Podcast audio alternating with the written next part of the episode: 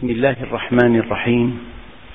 الحمد لله رب العالمين وأفضل الصلاة وأتم التسليم على سيدنا محمد الصادق الوعد الأمين. اللهم لا علم لنا إلا ما علمتنا إنك أنت العليم الحكيم. اللهم علمنا ما ينفعنا وانفعنا بما علمتنا وزدنا علما. وأرنا الحق حقا وارزقنا اتباعه وأرنا الباطل باطلا وارزقنا اجتنابه واجعلنا ممن يستمعون القول فيتبعون أحسنه وأدخلنا برحمتك في عبادك الصالحين.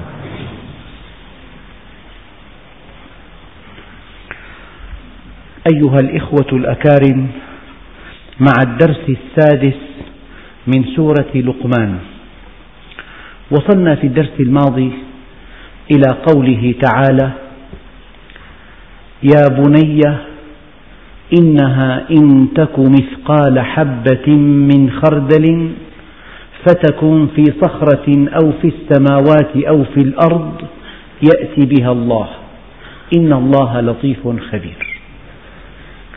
كلمة يا بني ماذا يستنبط منها؟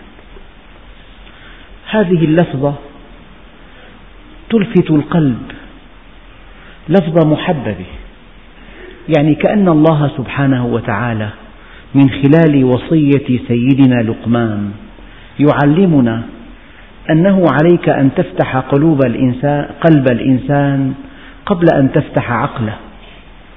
قل له يا أخي قل له يا صديقي قل لابنك يا بني هذه الكلمات تفتح القلب.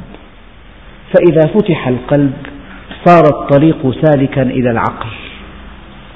القسوة لا تجدي. ولو كنت فظا غليظ القلب لانفضوا من حولك. يعني الأب يجب أن يستخدم ألطف عبارة مع أولاده. لأنه, لأنه كأب لا يكفي أنه أب حتى يحبه أولاده. لا بد من أن يكون كاملا حتى في كلماته حتى في عباراته.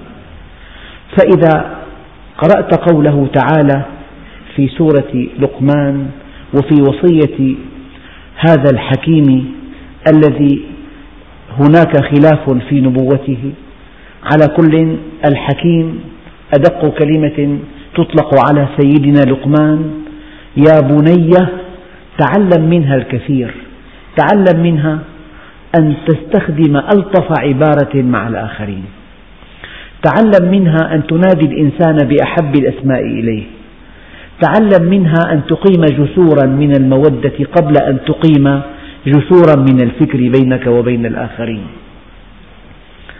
النبي عليه الصلاة والسلام رسول نبي رسول معصوم يوحى إليه. ومع كل هذه الميزات ومع كل هذه الميزات لو كان فظا غليظ القلب لانفض الناس من حوله. نبي رسول معصوم سيد ولد آدم يوحى إليه. ولو كنت فظا غليظ القلب لانفضوا من حولك. فاعف عنهم واستغفر لهم وشاورهم في الأمر. فكيف بداعية من عامة الدعاة؟ فكيف بمؤمن من عامة المؤمنين؟ ما لك ولا ميزة فإذا كنت قاسيا في دعوتك هذه القسوة هي سد منيع بينك وبين الآخرين. إذا ادفع بالتي هي أحسن. أحسن اسم تفضيل. انتقي أحسن كلمة وانتقي أحسن تصرف وانتقي أحسن موقف. كي ينفتح القلب لك فإذا انفتح القلب لك صار الطريق سالكا إلى عقلهم. هذا مما يستنبط من قول الله عز وجل في وصية سيدنا لقمان لابنه يا بني الإنسان ليعود نفسه أن يخاطب أهله وأولاده وجيرانه وزملائه ومن حوله بألطف كلمة وبأحب أسمائهم إليهم مر بنا اليوم في الخطبة أن النبي عليه الصلاة والسلام حينما سأل زيد الخيل من أنت؟ قال أنا زيد الخيل. قال بل زيد الخير لا زيد الخيل. يعني أراد أن يبدل اسمه. زيد الخير. لا زيد الخيل. والنبي عليه الصلاة والسلام أمرنا أن نخاطب الناس بأحب أسمائهم إليهم. هذا من السنة. هذا من قوله تعالى يا بني إنها هي الهاء على من تعود. إنها. قال بعضهم إن عملك إن الخصلة الحسنة أو إن الخصلة السيئة أو إن الحسنة أو إن السيئة أو إن نصيبك من الرزق كل هذه المعاني تحتملها الهاء إنها خصالك الحسنة خصالك السيئة حسناتك سيئاتك أرزاقك بالمفرد خصلتك الحسنة تصرف حسن موقف حسن نظرة حسنة موقف حسن آه، عبارة حسنة. يعني الحسنة مهما دقت مهما صغرت مهما تناهت في الصغر إنها إن تك إلى أن تصل هذه الحسنة إلى مثقال حبة من خردل. حبة الخردل لا وزن لها. هي لها وزن ولكن لا يرجح بها ميزان. مهما كان الميزان دقيقا لصغر حجمها وضآلة هيكلها وصغر جرمها إذا وضعتها على ميزان حساس لا يتحرك. فيعني عملك الحسن مواقفك أنقذت نملة. نزعت قشة من المسجد وضعتها في جيبك تنظيفا له. ابتسمت في وجه صغير. ناولت حاجة وقعت لإنسان. انتظرت أعطيت دورك لإنسان. يعني أشد منك حاجة. أنا أضرب هذه الأمثلة لأنه إنها إن تك مثقال حبة من خردل. يعني العمل الصالح مهما تناهى في الصغر. الخصلة في الإنسان مهما دقت. الحسنة مهما ضؤلت بالمقابل الموقف السيء السيئة الخصلة السيئة مهما ظننتها صغيرة إذا أصررت عليها فليست صغيرة إنها كبيرة. إنها إن تك مثقال حبة من خردل. يعني جزء من حبة خردل وحبة الخردل لا وزن لها وإذا كان لها وزن لا ترجح لا يرجح بها الميزان. طيب هذه حبة نحن مع المثال القرآني الكريم. المثال طريقة رائعة في التعبير. والله سبحانه وتعالى في كتابه الكريم ضرب الأمثال. لا زلنا مع هذا المثل الرائع الذي ساقه الله عز وجل تعبيرا عن علمه وعن قدرته عن علمه وعن قدرته. قال يا بني إنها إن تك مثقال حبة من خردل لك رزق في حجم حبة خردل لا بد من أن يصل إليك. بعض المفسرين قالوا ما دام الله عز وجل ذكر على لسان سيدنا لقمان وصية حكيمة رائعة يقول فيها يا بني ووصينا الإنسان بوالديه حملته أمه وهنا على وهن وفصاله في عامين أن اشكر لي ولوالديك إلي المصير وإن جاهداك على أن تشرك بي ما ليس لك به علم فلا تطعهما وصاحبهما في الدنيا معروفا هنا. واتبع سبيل من أناب إلي اتبع سبيل من أناب إلي إلزم أهل الحق. يا أيها الذين آمنوا اتقوا الله وكونوا مع الصادقين. قد يقول قائل إيه أنا مشغول؟ أنا مشغول في طلب الرزق. من أين أطعم عيالي؟ من أين آتي برزقهم؟ ماذا نأكل؟ أين أسكن؟ كيف أتزوج؟ لا بيت عندي. ليس في يدي عمل له دخل وفير. يعني إذا جاء الأمر الإلهي عن من خلال وصية سيدنا لقمان واتبع سبيل من أناب إلي قد يقول قائل أنا مشغول بطلب الرزق. جاء الجواب لو أن رزقك يعدل حبة خردل لجاء, لجاء الله بها إليك. هذا معنى ثاني. لو أن لك رزقا في حجم حبة الخردل لساقها الله إليك. هذا ورد في القرطبي هذا المعنى. يا بني إن ما دام الله عز وجل يقول واتبع سبيل من أناب إليه يعني إلزم أهل الحق. احضر مجالس العلم تفهم كلام الله عز وجل.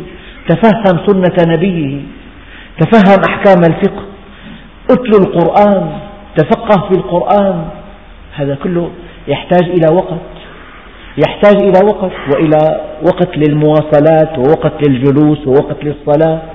لا بد من أن تستهلك وقتا في معرفة الله عز وجل ومعرفة أمره. هذا الوقت الذي تستهلكه إياك أن تقول أنا لست فارغا أنا مشغول في طلب الرزق. جاء الجواب يا بني إنها إن تك مثقال حبة من خردل فتكن في صخرة أو في السماوات أو في الأرض يأتي بها الله. إذا كلمة حبة من خردل إما أنها تعني الحسنة مهما صغرت أو السيئة مهما تضاءلت أو الرزق مهما دق. هذا المثل إلى ماذا؟ إلى أي شيء يصل بنا؟ قال يا بني إنها إن تك مثقال حبة من خردل فتكن في صخرة. لو أن هذه الحبة الدقيقة الدقيقة التي قد لا ترى بالعين والتي قد لا يرجح بها ميزان لو أن هذه الحبة الدقيقة كانت في جوف صخرة فهي في حرز حريز وفي خفاء عن الأعين. ما في مكان أشد تحصينا وأشد احترازا وأشد خفاء من أن تكون هذه الحبة من الخردل في جوف صخرة. لا يعلمها أحد. فتكن في صخرة أو في السماوات أو في الأرض. هنا شيئان. قد يكون الشيء في متناول يديك ولكنك لا تراه. وقد تراه ولكن ليس في متناول يديك. حالتان دقيقتان. قد يقع تقع قطعة معدن, معدن صغيرة جدا وسط آلة.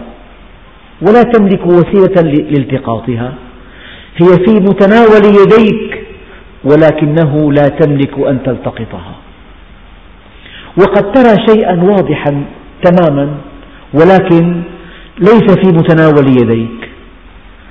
يعني هذه الحبة من الخردل.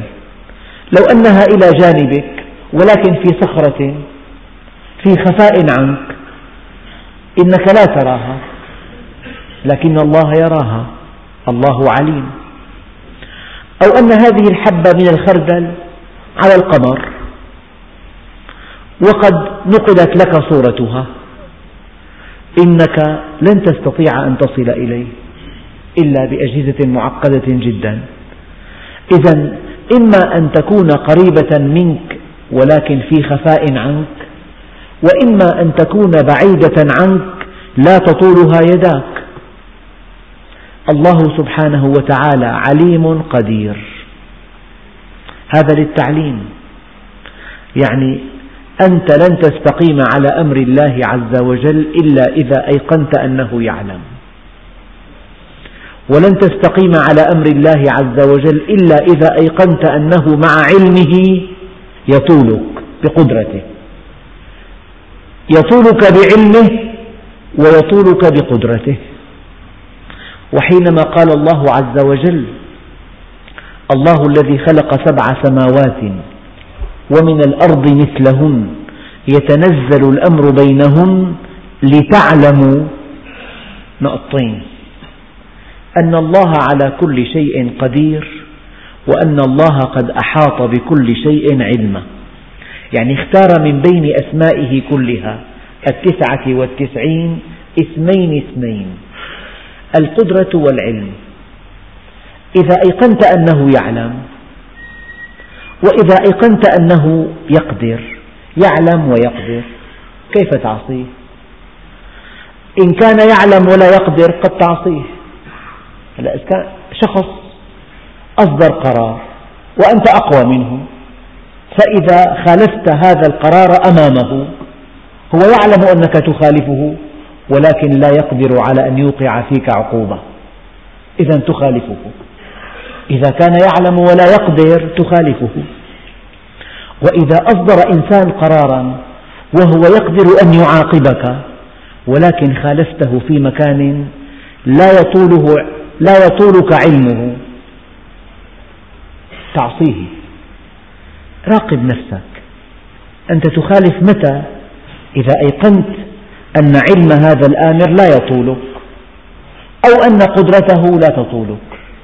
أما إذا أيقنت أن علمه يطولك وأن قدرته تطولك لا يمكن أن تعصيه. الطريق مثلا مراقب بالرادار. فإذا تجاوزت السرعة المقررة التقطت لك صورة.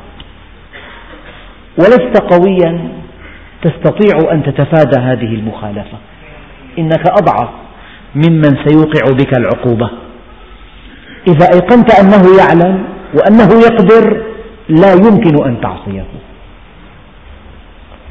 الله الذي خلق سبع سماوات ومن الأرض مثلهن يتنزل الأمر بينهن لتعلموا. علة خلق السماوات والأرض أن تعلموا. لذلك العلم هو الطريق الوحيد الموصل إلى الله عز وجل. ليس هناك من طريق آخر. العلم هو القيمة الوحيدة التي اعتمدها الله في القرآن الكريم وجعلها قيمة مرجحة بين خلقه. قال تعالى هل يستوي الذين يعلمون والذين لا يعلمون؟ إذا ماذا أراد الله بهذا المثل؟ يا بني إنها إن تك مثقال حبة من خردل فتكن في صخرة. تطولها يدك لكنك لا تعلمها. أو في السماوات أو في الأرض. يطولها علمك ولكنك لا تقدر أن تصل إليها. لكن الله يعلم ويقدر. يا بني إنها حسناتك سيئاتك أرزاقك. يا بني إنها إن تك مثقال حبة من خردل فتكن في صخرة أو في السماوات أو في الأرض يأتي بها الله. إن كانت حسنة يأتي بها ليجزيك عليها. وإن كانت سيئة يأتي بها ليجازيك عليها. وإن كان رزقا يأتي به إليك. لكن سياق الآيات ما دام الله عز وجل أمرنا أمرنا أن نتبع سبيل من أناب إليه لا ينبغي أن نحتج بضيق الوقت أو بكسب أرزاقنا. لأن الرزق يصل إليك بل إن الرزق مما تكفل الله به. نقطة مهمة جدا. شيئان أحدهما تكفل الله لك به والثاني أمرك به. الأول لا يحتاج إلى هم كبير ولا إلى جهد كبير ولا إلى قلق ولا إلى انشغال بال. الثاني يحتاج إلى سعي منك. الرزق تكفل الله لك به. والسعي في طلب الآخرة تركه لك. قال تعالى وأن ليس للإنسان إلا ما سعى. ليس لك إلا ما سعيت. أما الأول نحن قسمنا بينهم معيشتهم نعم. نحن قسمنا بينهم معيشتهم. فورب السماء والأرض إنه لحق مثلما أنكم تنطقون. ورزقكم في السماء وما توعدون. أليس الله بكاف عبده؟ آيات كثيرة تكفلت بأرزاقنا. وآيات كثيرة حثتنا على العمل من أجل الآخرة. ما قولكم بإنسان عكس الآية؟ الذي الذي طلب منه تركه والذي كلف به والذي ضمن له سعى إليه. يعني طالب داخلي في ثانوية داخلية. مكلف أن يدرس. قاعة المطالعة مجهزة بالوسائل المريحة بالإضاءة بالمكتبة بالمقاعد الوثيرة بالمناضد المستوية بالماء البارد. والإدارة تكفلت بتقديم الطعام الجيد النفيس في أوقات محددة. فهذا الطالب بدل أن يقبع في غرفة المطالعة ليدرس ما طلب منه توجه إلى المطبخ وسأل ماذا فعلتم بالشيء الفلاني؟ هل أنجزتم هذا الطعام؟ هذا الطعام موكول إلى غيرك وقد تكفل لك به وأنت عليك أن تدرس. ترك ما طلب منه واشتغل بما ضمن له. هذا مرض المسلمين. تركوا ما طلب منهم واشتغلوا بما ضمن لهم. فالمؤمن ينطلق ساعيا فيما طلب منه ويتكل على ما ضمن له. طبعا الاتكال لا يعني ألا تسعى ولكن يعني ألا تنسحق من أجل الرزق. يعني ألا تعصي الله من أجل الرزق. يعني ألا تنسى الدنيا والآخرة من أجل الرزق. هذه المعاني المستنبطة من قوله تعالى يا بني إنها إن تك مثقال حبة من خردل فتكن في صخرة أو في السماوات أو في الأرض يأتي بها الله. إذا أي عمل تعمله سجل. أي سيئة تقترفها سجلت. لذلك إذا أيقنت أن الله يعلم وأنه يقدر لا بد من أن تستقيم. السؤال الآن إن لم تكن مستقيما فما تفسير ذلك؟ إن لم تكن مستقيما فاعلم علم اليقين أن هناك خللا في عقيدتك. إن لم تكن مستقيما يجب أن تعلم أن إيمانك بعلم الله ضعيف. وأن إيمانك بقدرته ضعيف. جدد إيمانك لأن الإيمان الذي لا يعقبه عمل لا قيمة له. بل إن حجم الإيمان لا يعد كافيا إلا إذا حملك على طاعة الله. حجم إيمانك إن كان للإيمان حجم. إذا أردنا أن نقيس الإيمان بوحدات وحدات الإيمان لا تغدو كافية منجية إلا إذا حملتك على طاعة الله عز وجل. هذا المعنى المستفاد من قوله تعالى ستكن في صخرة أو في السماوات أو في الأرض يأتي بها الله إن الله لطيف خبير. يعني يعلم من دون أن تشعر. الإنسان إذا أراد أن يعلم يعني أوقع فيك الخوف راقبك الله سبحانه وتعالى لطيف. يعلم من دون أن تشعر. يعلم خائنة الأعين. وما تخفي الصدور. يعلم السر. يعلم ما خفي عنك. يعلم ما أعلنت. يعلم ما أسررت. يعلم دبيب النملة السمراء. على الصخرة الصماء. في الليلة الظلماء. يعلم ما في أعماق البحار. يعلم ما في أقطار السماوات والأرض. إذا آمنت بعلم الله عز وجل وآمنت بقدرته حملك إيمانك هذا على طاعته. ماذا تنتظر إذا؟ يا بني إنها إن تك مثقال حبة من خردل فتكن في صخرة أو في السماوات أو في الأرض يأتي بها الله. إن الله لطيف خبير. إذا يا بني أقم الصلاة. ليس لك إلا الله. هو العليم وهو القدير وإليه المصير. ماذا تنتظر؟ لا بد من أن تقيم علاقة طيبة معه. لا بد من حسن علاقة مع هذا الخالق العظيم. أقم الصلاة. الأمر كله بيده والمصير إليه وعلمه مطلق وقدرته مطلقة وأمرك إليه بيده ملكوت السماوات والأرض. إذا أقم الصلاة اتصل معه. يعني أيام حديث عادي. بيد مين الأمر زوره لك قضية عنده. لك قضية بهالدائرة أخي من الرجل القوي بهالدائرة من بيده التوقيع؟ من الذي يقرر؟ من صاحب القرار؟ فلان. إذا زر فلان. يعني استنتاج منطقي. ما دام الله يعلم وقدير وبيده كل شيء إذا يا بني أقم الصلاة. إياك أن تتجه إلى غيره. إياك أن تنصرف إلى سواه. إياك أن تعلق الآمال على إنسان مثلك. يا بني أقم الصلاة.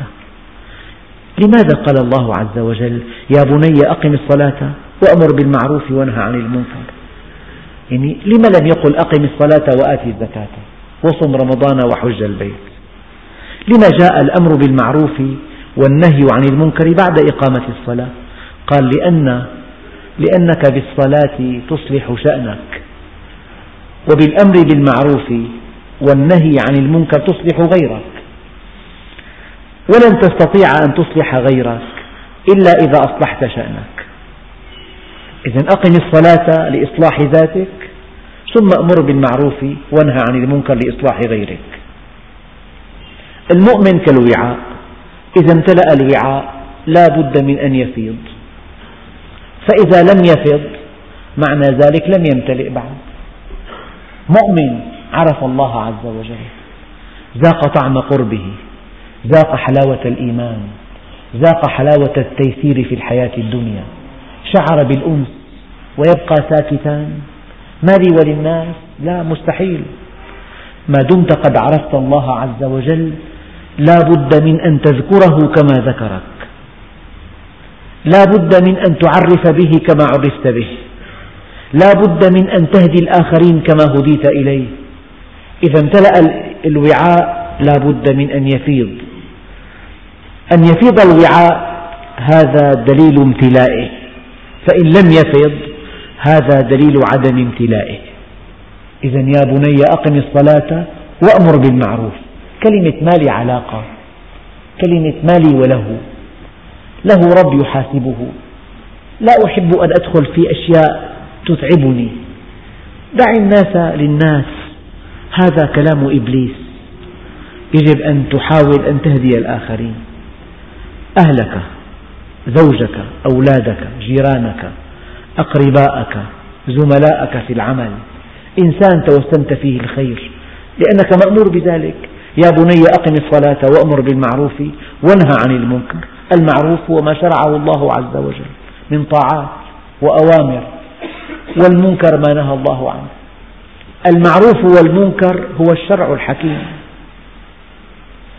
لكن ما دام الإنسان مخيرا وما دام بين الحق والباطل معركة أبدية أزلية قديمة قدم الإنسان مستمرة إلى نهاية الدوران. فلا بد لمن يأمر بالمعروف وينهى عن المنكر من أن يعارض. ومن أن توضع العقبات أمامه. لا بد من أن يحارب. لا بد من أن يتهم. لا بد من أن يكاد له. من أن يكاد له. إذا يا بني أقم الصلاة وأمر بالمعروف وانهى عن المنكر واصبر على ما أصابك.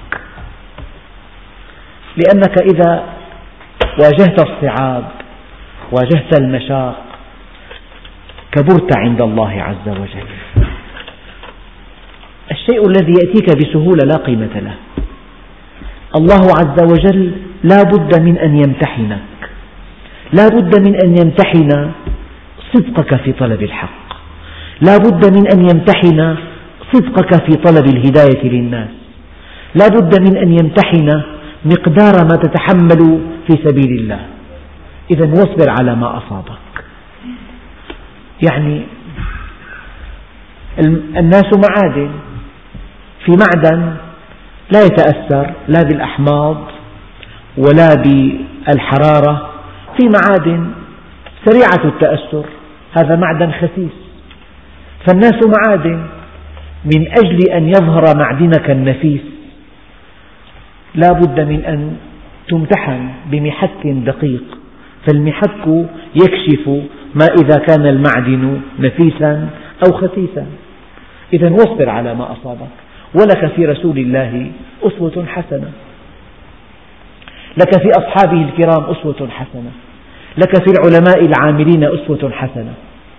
لأنك إذا تحملت المشاق في سبيل الله شعرت أن الله يحبك وأن الله راض عنك. وأنك بأعين الله عز وجل. لا ترقى إلا بتحمل المشاق لكن تأكد أن الله في النهاية سينصرك. لما دخل النبي مكة المكرمة بعد أن خذله أهل الطائف وبعد أن شمتوا به وبعد أن كذبوه وبعد أن سخروا منه وبعد أن آذوه وبعد أن أغروا به سفهاءهم وكان قد خرج من مكة يائسا من هداية أهل مكة. عاد إليها وكأن بعض الناس قد غمزوا ولمزوا وكان في أدنى درجة من الضعف. إن صح أن يكون للدعوة النبوية خط بياني. الخط البياني وصل إلى الحضيض عقب ذهابه إلى الطائف صلى الله عليه وسلم. حينما شمت به بعض الناس. ما زاد عن أن قال إن الله ناصر نبيه. شوف الثقة بالله عز وجل. وأنا أقول لكم قد يمتحن الإنسان بعض المؤمنين لكن اصبر واستبشر وتيقن أنك إذا كنت على الحق فالله معك. فتوكل على الله إنك على الحق المبين. لماذا تتوكل؟ لأنك على الحق. لأن الله مع الحق. الآن ولا تصعر خدك للناس. ما دام الله عز وجل قد أمرك أن تأمر بالمعروف وأن تنهى عن المنكر فإذا صعرت خدك ملت خدك كناية عن الكبر والفخر والعجب واحتقار الآخرين. يعني مرض قبيح مرض شنيع مرض يصيب بعض الناس يفخر بنفسه ويعجب بشخصيته وأفكاره ومواقفه ويرى كل الناس دونه ويحتقر الآخرين. لف الله عز وجل كل هذه المعاني الذميمة بكلمة ولا تصعر خدك للناس لا تمل رأسك عجبا وفخرا وكبرا واستعلاء وغطرسة واحتقارا للآخرين. ولا تمشي في الأرض مرحا. يعني إذا جاءت الدنيا كما تشتهي إياك أن تحملك الدنيا على أن ترقص طربا. لكل شيء إذا ما تم نقصانه فلا يغر بطيب العيش إنسان. هي الأمور كما شاهدتها دول من سره زمن ساءته أزمان. وهذه الدار لا تبقي على أحد ولا يدوم على حال لها شان. ملك قال لوزيره قل لي كلمة. إن كنت فرحا أحزن بها وإن كنت حزينا أفرح بها. قال له كل حال يزول كل حال يزول الدنيا تزول. يعني إنسان مرض عضال ثم يموت وينتهي هذا المرض. يزول زوجة سيئة لا بد من أن تتركها أو أن تتركك. في وقت يصير في فصل. فلما ربنا عز وجل أمر من خلال وصية لقمان الحكيم أن يأمر بالمعروف وأن ينهى عن المنكر هذا الآمر بالمعروف وهذا الناهي عن المنكر لا بد من أن يكون محببا إلى الناس متواضعا لطيفا خافض الجناح لهم يعيش معهم يتحسس آلامهم يعيش مآسيهم يعيش أفراحهم يعيش مسراتهم. لا بد من أن تكون مع الناس لا أن تكون في برج عاجي. أنت في واد والناس, والناس في واد. ولا تصعر خدك للناس ولا تمشي في الأرض مرحا. يعني لا لا تستخف لا تستخفك الدنيا. لا تفرح بها لا تجعلها منتهى آمالك. لا تجعل الدنيا أقصى نوالك. لا. الدنيا مؤقتة. كن كمسافر استظل بظل شجرة. كن في الدنيا كأنك غريب أو عابر سبيل ولا تصعر خدك للناس يعني كبرا وعجبا واختيالا واحتقارا ولا تمشي في الأرض مرحا. أيام بتلاقي شخص يعني نجح في التجارة أو نجح في وظيفته أو نال مركزا حساسا. تجد من حركاته وسكناته وابتساماته وتعليقاته اللاذعة واستعلاء على الآخرين تجده في مكان لا, لا تتمنى أن تكون مكانه ماذا حصل له؟ استخفه هذا المنصب أو استخفه هذا الدخل الكبير أو استخفته هذه التجارة الواسعة أو استخفه هذا المنزل الفخم فجعل يعرض ما عنده على الناس ويستجدي مدحهم وثناءهم. ولا تمشي في الأرض مرحا.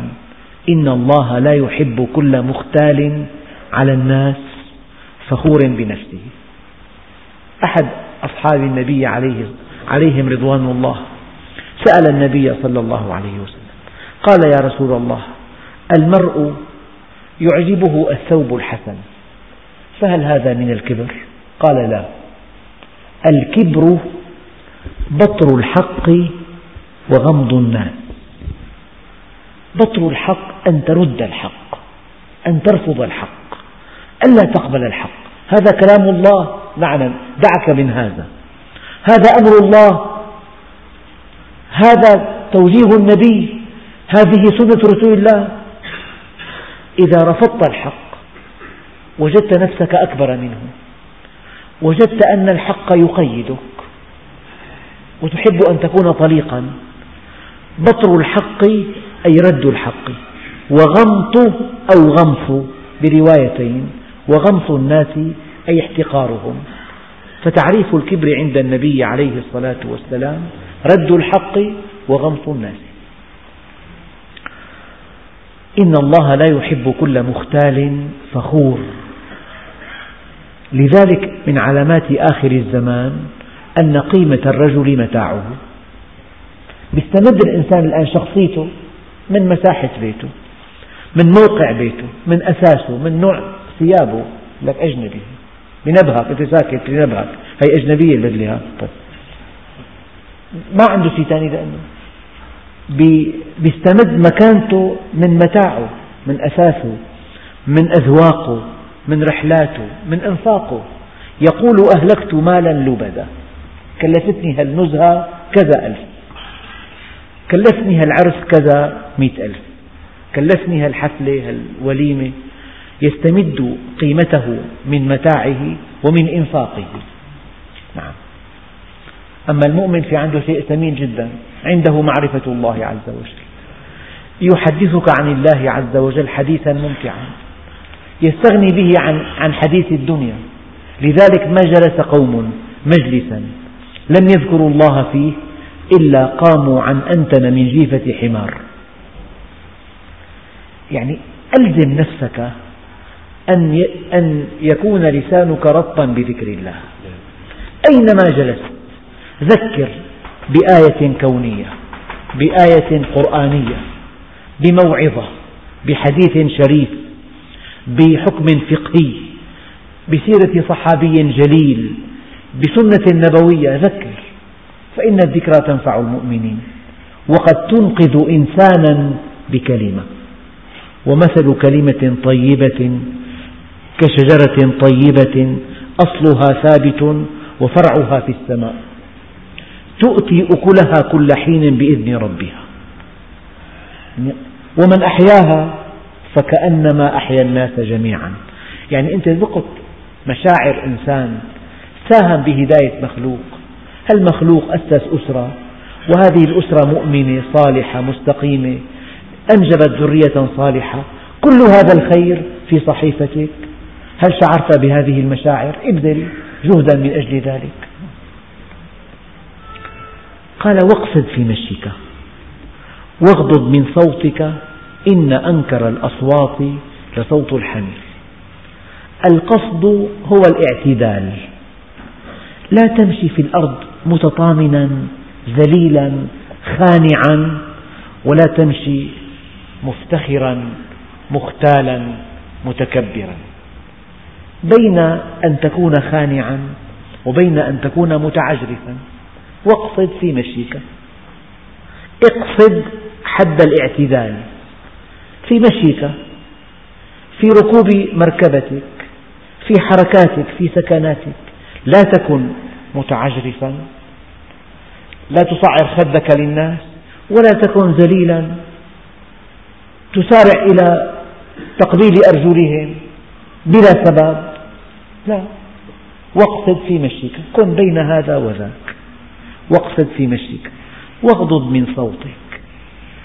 لا ترفع صوتك لأن الصوت المرتفع من دون سبب من دون مبرر. مذمة بالإنسان.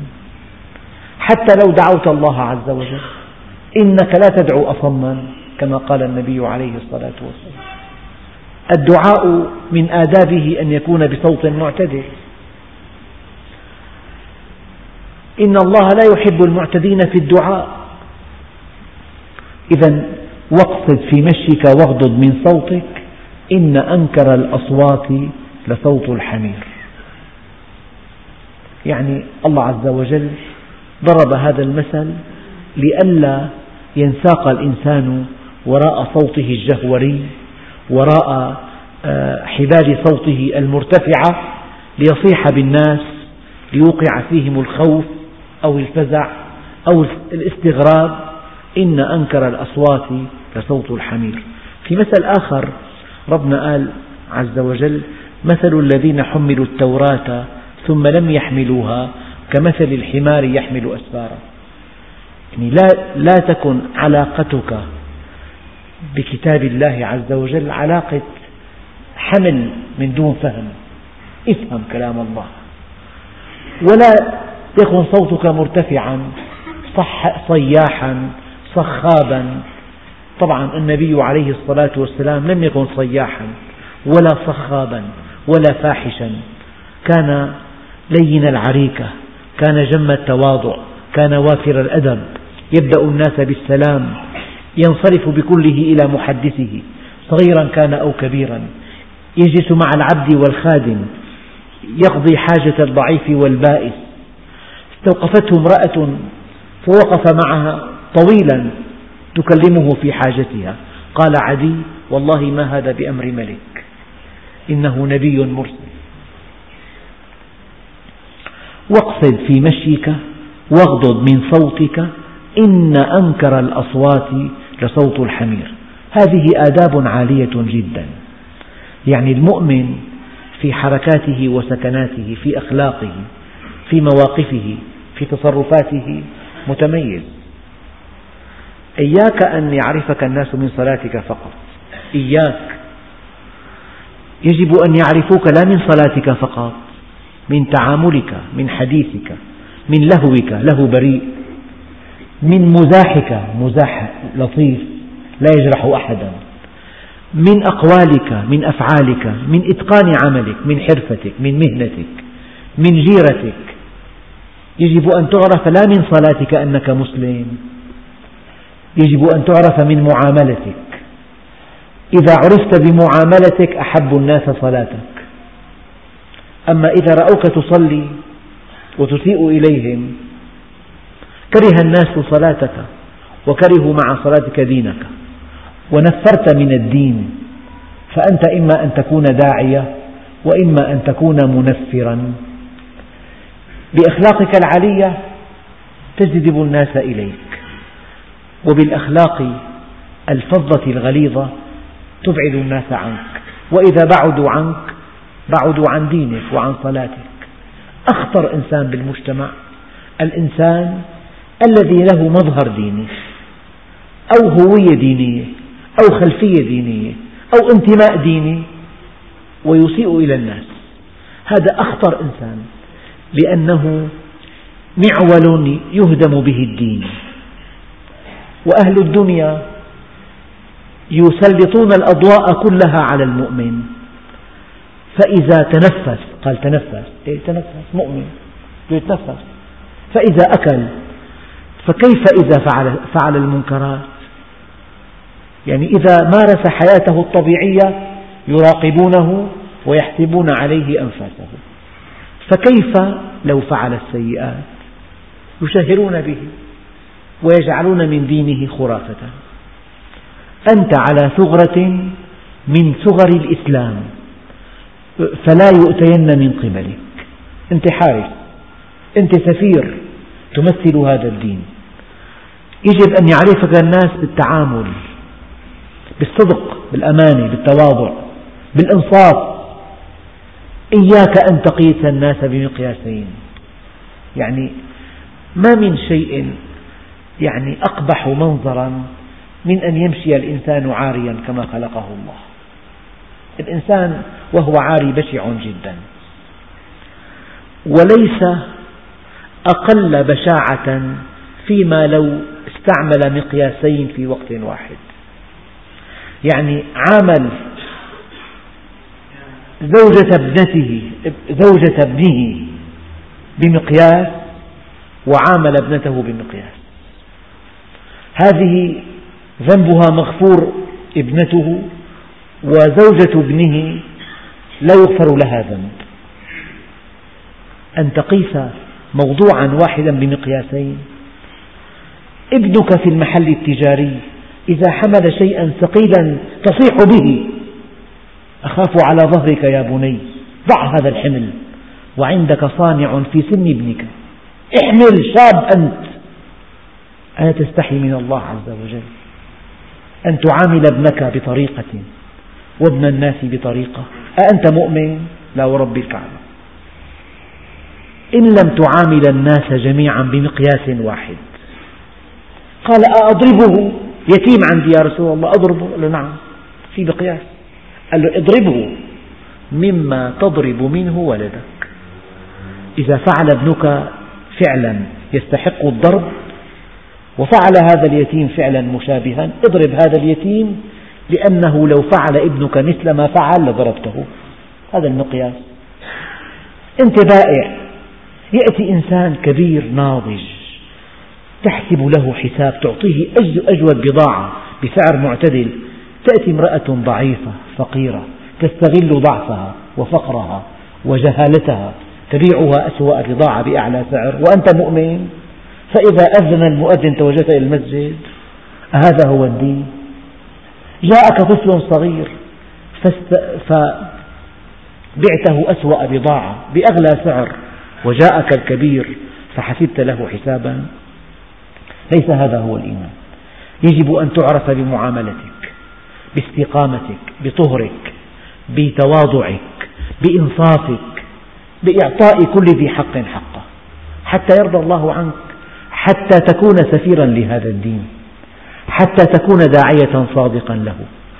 أنا أقول لك مرة ثالثة ورابعة وخامسة. يمكن أن تكون أكبر داعية في الأرض وأنت ساكت. ولا كلمة بمعاملتك بمواقفك المشرفة بمواقفك الأخلاقية بمواقفك المنصفة. هذا هو الدين. إنسان يرفع الدين بنظر الناس للسماء وإنسان يضعه في الوحول. وكلاهما يصلي. هذا في كذبه واحتياله وغشه. جعل الدين في الوحل وهو لا يدري. وهذا باستقامته وصدقه. جعل الدين في السماء وهو لا يشعر. واقصد في مشيك. واغضض من صوتك. إن أنكر الأصوات لصوت الحمير. ألم تروا أن الله سخر لكم ما في السماوات وما في الأرض وأسبغ عليكم نعمه ظاهرة وباطنة. أنت, المخلوق الأول. أنت المخلوق المكرم. يعني ماذا أقول لك؟ ألست مصدقا أن كل هذه السماوات من أجلك؟ ما موقفك؟ ما رد فعلك؟ ما شعورك؟ تجاه هذا الخالق العظيم. مجرة تبعد عنا. ستة عشر ألف مليون سنة ضوئية مسخرة لك. الشمس القمر الهواء النبات الأطيار الأسماك أنواع الفواكه والخضروات. قال لي أحد الإخوة الأكارم زار معرض فراشات في بلد أجنبي.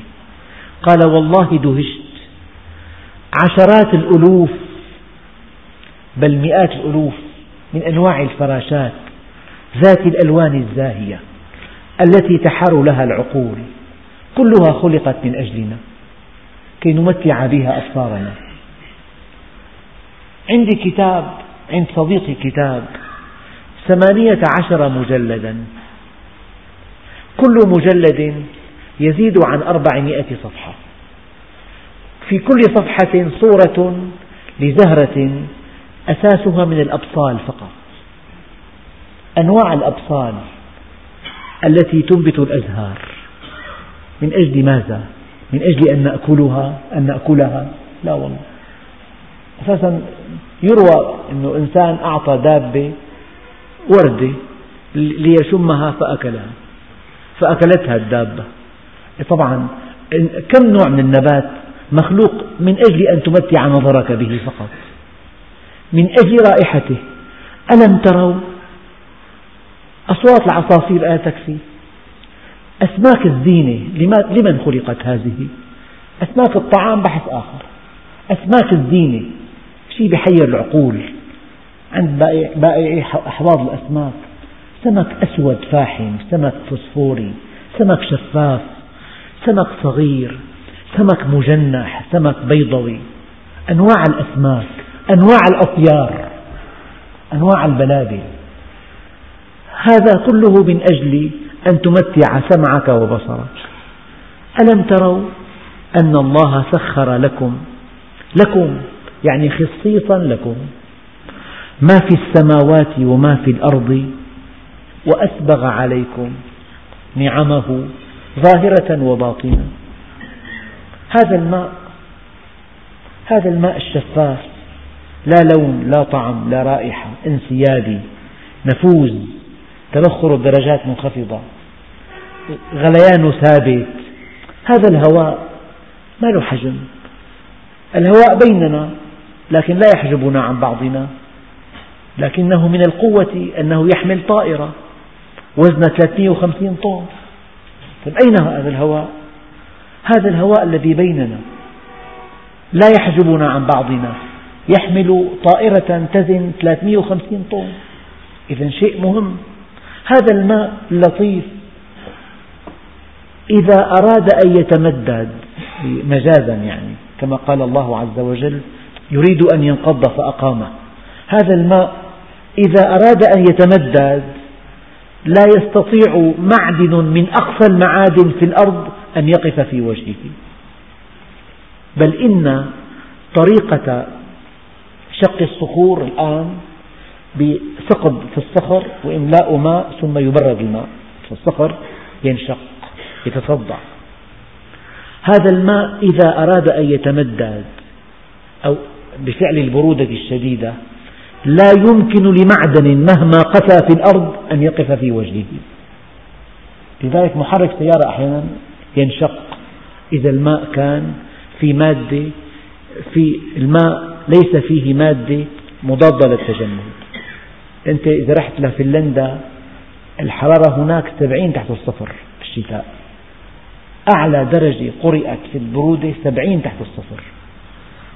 فأنت بإمكانك أن تضع ليديك آه، أشياء تقيها البرد ليديك وأذنيك ورأسك وكل شيء. إلا العينين ترى بهما الطريق. ليس بإمكانك أن تضع فوقهما, شيئا تحفظهما من البرد. وفي العين ماء كيف لا يتجمد ماء العين؟ قال إن الله عز وجل أودع في ماء العين مادة مضادة للتجمد. حتى إذا كنت ببلد في برد شديد ما يفقد بصره الإنسان. طيب هذا الماء جاءوا بمكبس يزن 80 طن. وضعوا متر ماء مكعب وكبسوا. 80 طن ما تمكنت أن تضغط هذا المتر المكعب ولا ميلي. الماء لا ينضغط. أساس الهيدروليك أن السائل لا ينضغط فبينتقل الحركة من مكان إلى آخر. إذا هذا الماء هذا الهواء هذه الأطيار هذه الأسماك هذه الأزهار هذه الأفلاك البحار البحر أزرق النبات أخضر السماء زرقاء. الأزهار حمراء وصفراء. ما هذا؟ قال ألم تروا أن الله سخر لكم ما في السماوات وما في الأرض وأسبغ عليكم نعمه ظاهرة وباطنة؟ ومن الناس من يجادل في الله بغير علم ولا هدى ولا كتاب منير والحمد لله رب العالمين.